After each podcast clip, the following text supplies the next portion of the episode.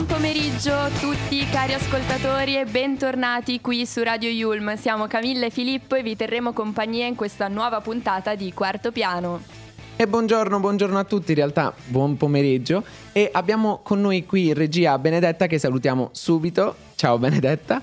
Oggi sarà una puntata piena di informazioni perché come sapete il nostro programma è, tratta attualità e informazione. Prima di iniziare però ascoltiamoci una bella canzone della grandissima Giorgia, Oro Nero.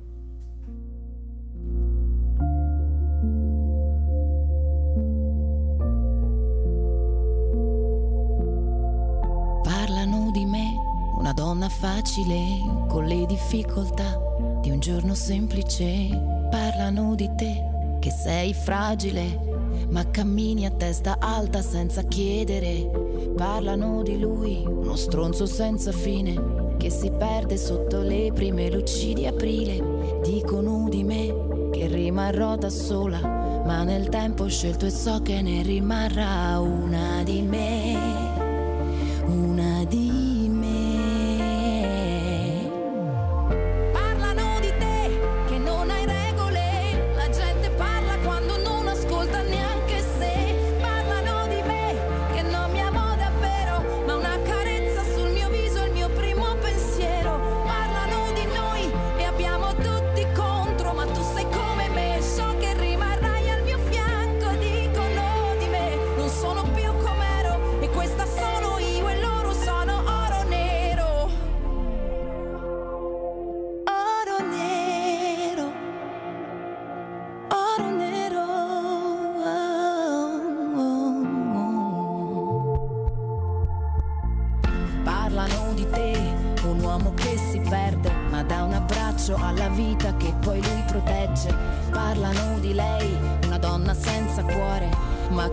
capace solamente di trovare amore.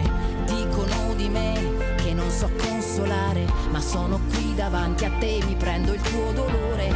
Parla un po' con me, che sono come te, e le parole sono armi e sanno fare male.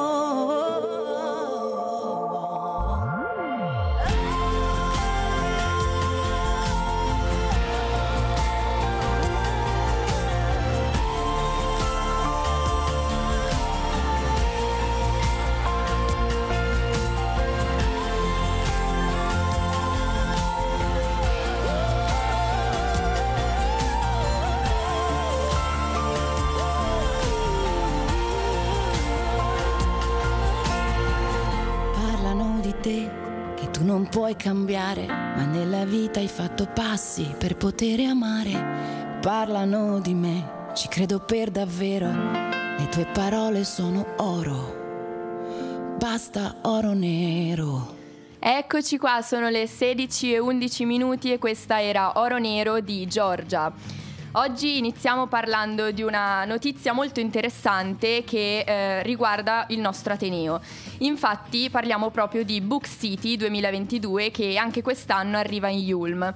E torna nella nostra università, infatti se- tornano nella nostra università una serie di incontri previsti in presenza che si svolgeranno tra il 17 e il 18 novembre eh, 2022. Saranno tantissimi incontri. Phil, ci vuoi parlare di un po' di questa cosa? Allora sì, uno dei temi che verrà trattato e approfondito è proprio la situazione post-pandemica, i nuovi scenari e il ripensamento delle abitudini consolidate saranno proprio il fulcro di uh, alcuni interventi. E un altro tema di assoluta contemporaneità che si sta riscuotendo parecchio, in realtà in questi giorni parecchio interesse, è quello delle NFT uh, eh, per la messa in scena in chiave del tutto inedita delle grandi commedie e tragedie classiche che mh, più o meno risalgono all'antica Grecia o all'importanza degli accessori nel mondo del fashion. Tu dici che cosa hanno in comune queste due cose? Ecco, se, se, se venite il 17 e il 18 novembre lo scoprirete.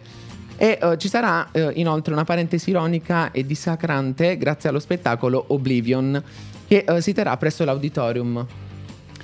Esattamente, abbiamo visto che ci sono diversi eventi, eh, inizia tutto questo il 17 novembre alle 11, alle ore 10.30, scusatemi, in sala dei 146 nell'edificio Yulm 6 eh, e si tratterà appunto, come hai anticipato tu Phil, eh, anche un po' di ironia, quindi eh, l'ibrido e l'ironia saranno in scena. Uh, esatto, sul sito della nostra università sarà possibile visualizzare tutti gli incontri con gli orari e specifiche varie. Uh, la partecipazione ovviamente è gratuita previa registrazione e per la visione di Oblivion sarà necessario iscriversi a un form a parte che si potrà trovare comunque sempre sul sito della Yulm.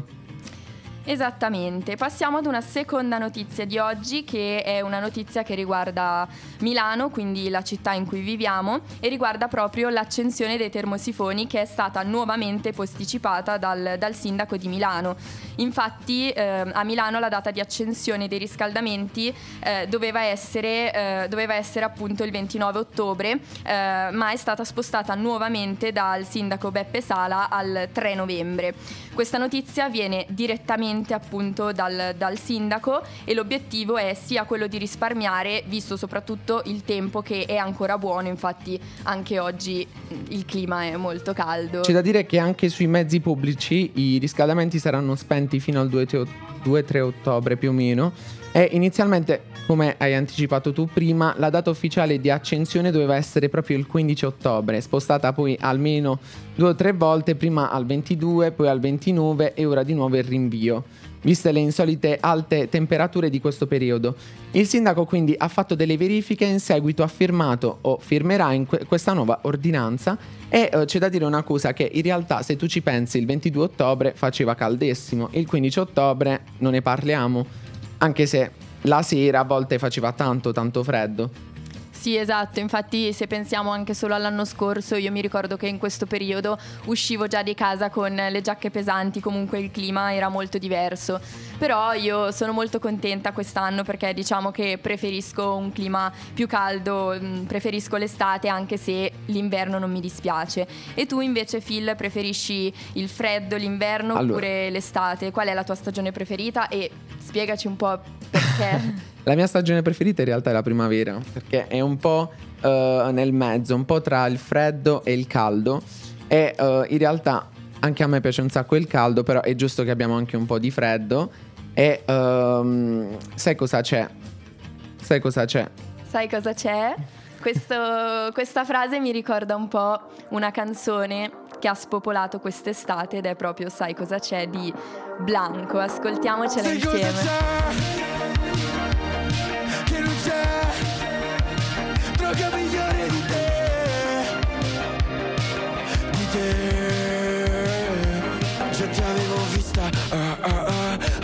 Festa già finita.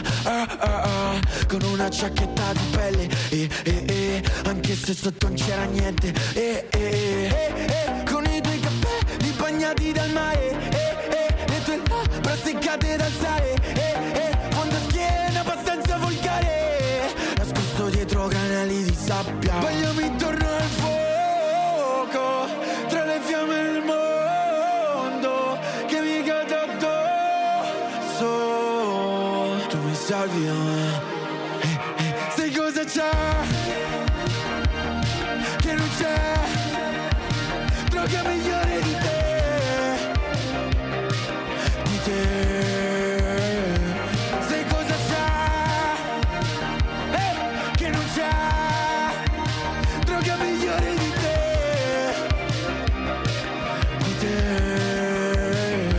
notte così calda. Io sto senza casa. Dormo sulla spiaggia. E siamo sempre in due. E ti addormenti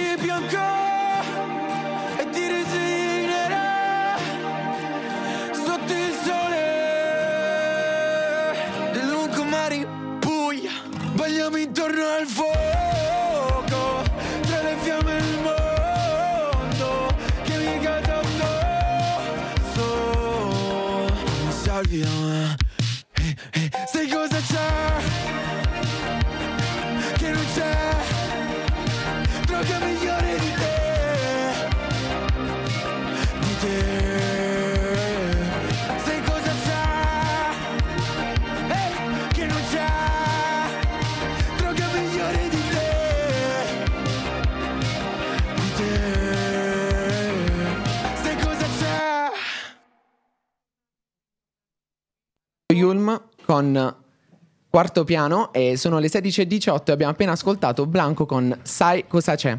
Allora, ovviamente siamo arrivati al, al punto che forse piace di più ai nostri ascoltatori, che è l'intervista al, al nostro ospite. L'ospite di oggi è l'avvocato Marco Valerio, socio e fondatore dello studio legale Via ACS di Milano, al quale andremo a fare delle domande sulle notizie sulla- della politica di questi giorni. Allora, eh, Marco, ci sei? Marco? Ecco, non lo sentiamo. Eh, Camilla, tu lo senti? Non lo sento nemmeno io. Eccolo. Ci senti? Si sente? Sì, fa senso. Ecco, Noi lo eccolo qui. sentiamo molto È coraggioso, cos'è però. coraggioso. Buongiorno, anzi buon pomeriggio, in realtà ormai sono le 16.19.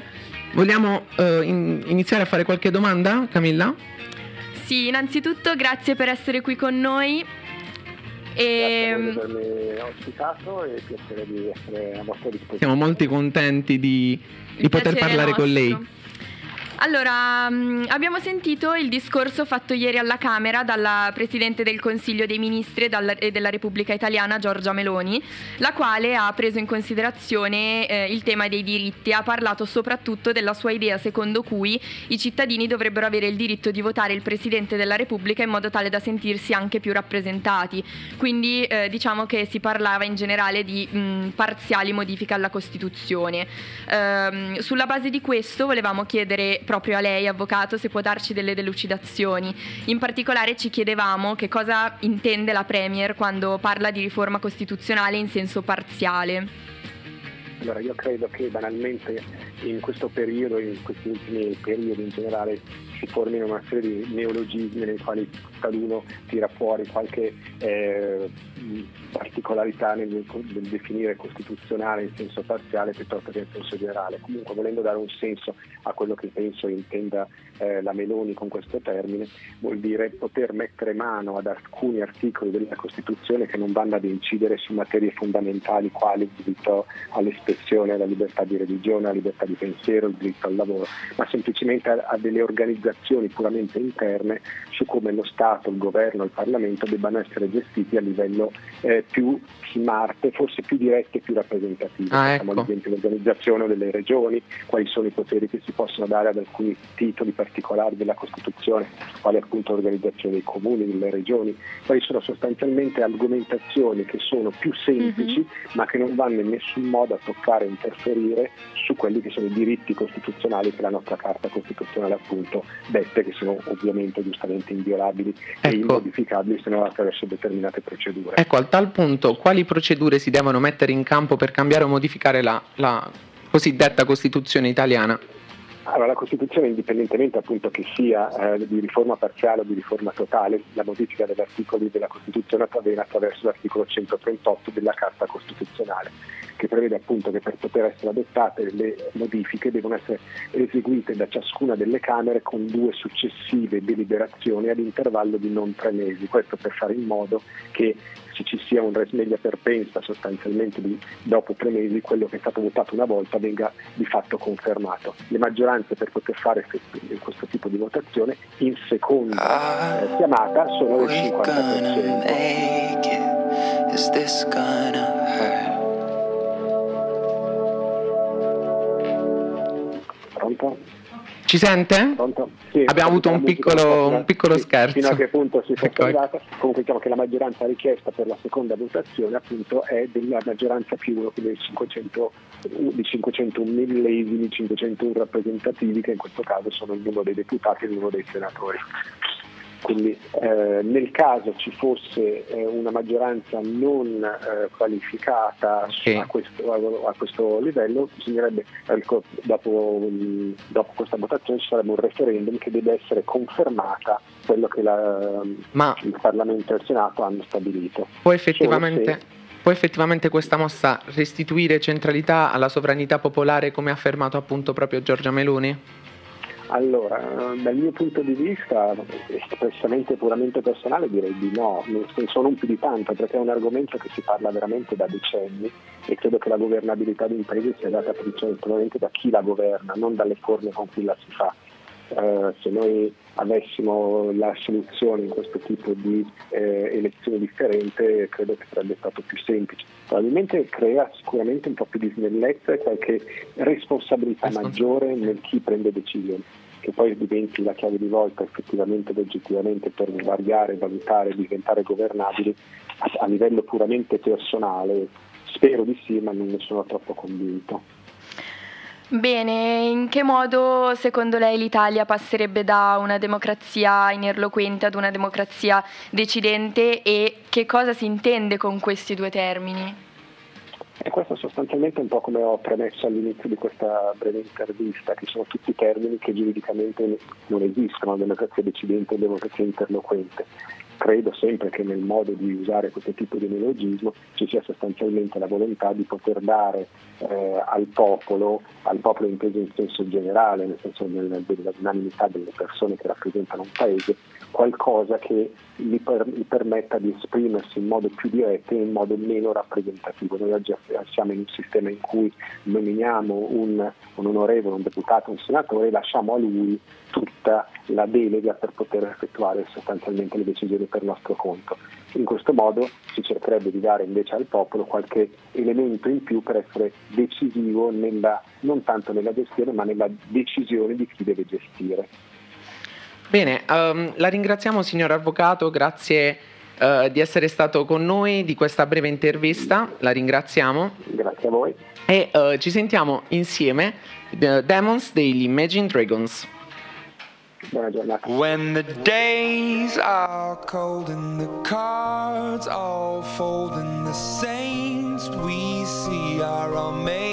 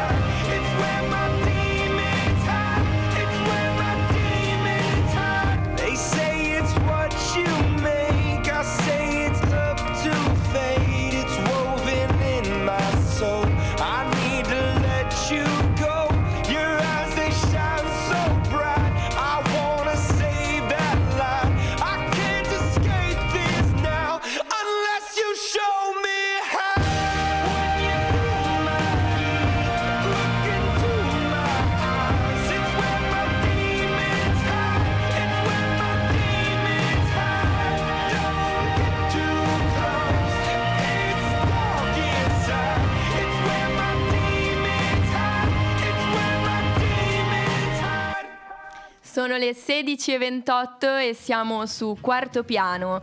Parliamo un po' di quello che è successo ieri, Phil. Ieri 25 ottobre ci siamo scontrati con il WhatsApp Down, quindi la famosa applicazione di messaggistica ha smesso di funzionare per qualche ora. Infatti io ieri mattina mi sono svegliata e non mi funzionava WhatsApp, non mi arrivavano i messaggi, non riuscivo ad inviarli.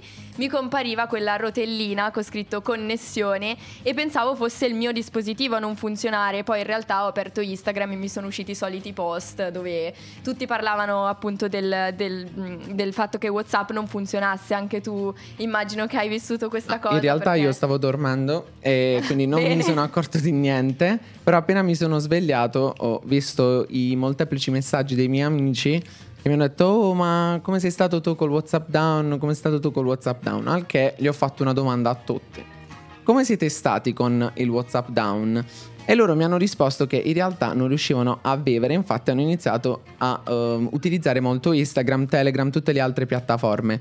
Quindi in realtà a volte questi down potrebbero pure servire come disintossicazione da queste applicazioni, che in questo caso è WhatsApp, che per molti sono proprio un'ossessione. Ad esempio anche a me credo che se fossi stato sveglio mi, mi, sarebbe capitato di aprire Instagram, uscire e dopo 10 secondi rientrare in automatico e questo ovviamente non ha senso, però è un'abitudine che è sbagliata. Io mi ricordo che circa un annetto fa era successo che nessun social funzionava, quindi non, non, funzionava Instagram, non funzionava Whatsapp, non funzionava Facebook, non funzionava TikTok, che è il social che comunque sta spopolando in questi ultimi anni. E quindi eh, ho ricominciato ad utilizzare i messaggi, quelli normali che ci sono su tutti i telefoni, che si usavano eh, ormai un bel po' di anni fa comunque. E sono ritornata diciamo a quando Whatsapp ancora non esisteva, tu ti ricordi di quel giorno, come l'hai vissuto? Allora, uh, in realtà lì funzionava solo Telegram, quindi io uh, approdai su Telegram senza sapere che cosa fosse questa piattaforma e um, quindi in realtà lì le persone, in realtà l'anno scorso facevo il liceo, quindi mi servivano in realtà i compiti, sai, quelle cose che chiede il pomeriggio. Sì, sì. Io Telegram non lo avevo, quindi l'ho scaricato diciamo eh, poco dopo per eh, l'università. Addirittura però... una mia amica qui a, a Milano di, di università mi ha detto ieri mattina che i genitori erano preoccupatissimi per lei perché di solito gli manda il buongiorno alle uh, 8.39 e ieri non hanno ricevuto il buongiorno della figlia, quindi hanno iniziato a tartassarla di chiamate perché si erano preoccupate. Lei era in doccia perché ovviamente aveva mandato il buongiorno senza accorgersene che WhatsApp non funzionasse e quindi immagina la scena, questa poverina a farsi la doccia e i, i, i suoi genitori pensavano che eh, fosse deceduta e non, non, non abitasse più qui a Milano. E um, invece tu, qualche amico può capitare anche questa cosa, ma comunque a proposito di quello che hai detto, mi viene, mi viene, da dire una cosa mm, in modo molto spontaneo, il fatto che comunque oggi la nostra società e soprattutto noi ragazzi, inclusa anche io e penso anche tu Phil, perché comunque la nostra generazione in generale eh, si sente tagliata fuori dal mondo quando i social, i mezzi di comunicazione in generale smettono di funzionare, nascono proprio in noi come dei blocchi che ci fanno sentire eh, isolati comunque, quindi quindi eh, diciamo che io stessa mi sono sentita così, anche se comunque diciamo che non l'ho vissuta proprio male perché ehm, avevo altre cose da fare, quindi non mi sono focalizzata sul fatto che WhatsApp non funzionasse, però comunque eh, diciamo che il pensiero, mh, mm, oh mio Dio, adesso come faccio, c'è stato. Ma onestamente qual è la piattaforma che più ti mancherebbe se... Oddio. dovessero eliminarla, no? Do- domani eliminano una, una, piattaforma, ok, qual è quella? Ma, che... Non lo so sinceramente, perché WhatsApp alla fine secondo me è anche un'applicazione molto utile, perché comunque serve per scambiarsi anche informazioni, eh, ad esempio mi viene in mente che io ho tantissimi gruppi legati all'università su WhatsApp dove ci mandiamo delle comunicazioni anche importanti e molte volte magari senza questi gruppi non mi renderei neanche conto di eh, determinate cose, annunci, eh, magari scadenze eh, da rispettare, quindi eh, sono anche molto utili, per cui Whatsapp eh, magari mh, mm, non, non, mi mancherebbe per certe cose, però per altre sì, eh, mentre Instagram diciamo che io personalmente non lo uso più di tanto, in questo ultimo periodo magari un po' di più, mh, mm, però eh, diciamo che ehm, ho sempre questa abitudine di entrare su Instagram anche senza avere eh, nessun obiettivo, quindi magari aver già visto le storie, i post nuovi, però continuare a entrare, quindi magari... Ovviamente mi... tutte queste applicazioni hanno anche dei lati positivi, come appunto prima dicevi tu, anzi in realtà secondo me sono tanti tanti lati positivi, sono utili per connettersi con chiunque, ad esempio io ho dei parenti in Svizzera quindi è l'unico modo che ho per sentirli.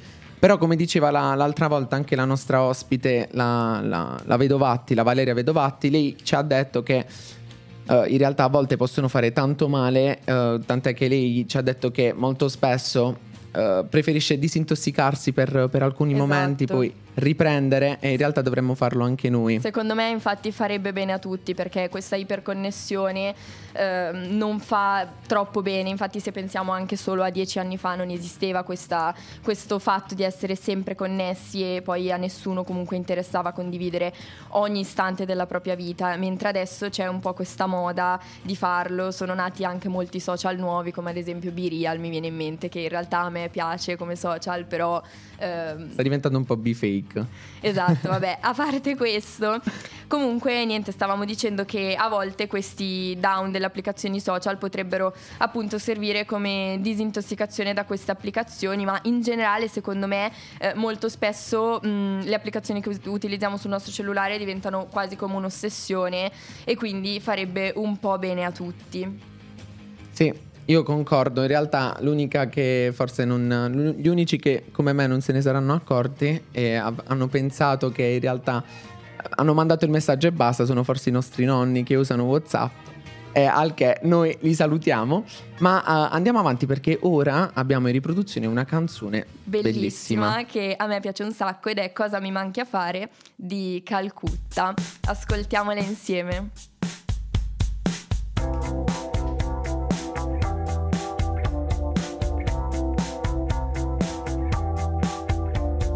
Pioggia scende fredda su di te. Pesaro una donna intelligente.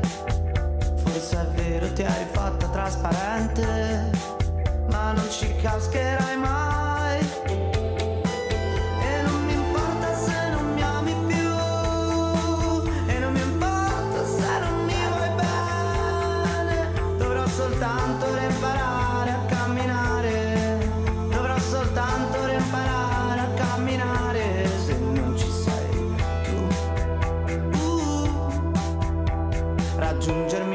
orgasmo da provare.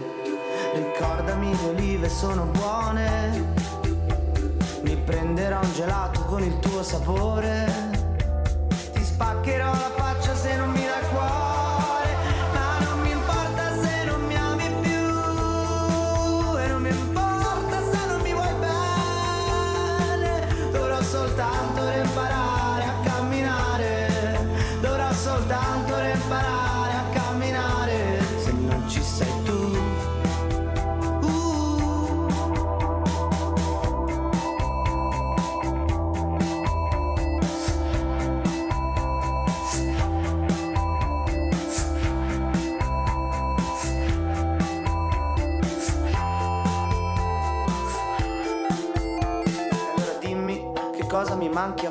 fare? Ti prego dimmi che cosa mi manchi a fare?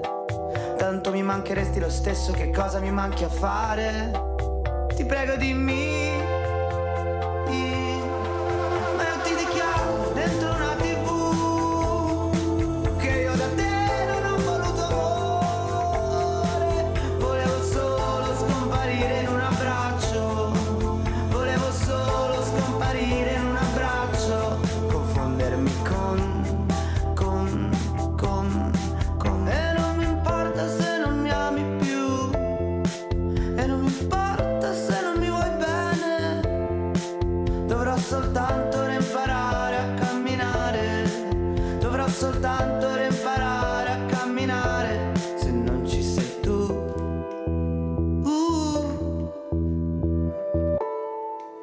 E sono le 16.37, siamo quasi alla fine del nostro programma e abbiamo appena ascoltato Cosa mi manchi a fare di Calcutta. Esatto, siamo ormai giunti alla fine. Grazie per essere stati con noi. La puntata di oggi finisce proprio qui, ma vi ricordiamo che Quarto Piano va in onda ogni giorno dal lunedì al venerdì, sempre alle 16 su Radio Yulm. Seguiteci anche sui nostri social, Instagram Radio Yulm e Facebook Radio Yulm e alle 17 non perdetevi Audience sempre su Radio Yulm. Grazie. E ci sentiamo la prossima settimana e eh, in realtà già domani abbiamo l'altra puntata di Quarto Piano e vi lasciamo con un grande abbraccio.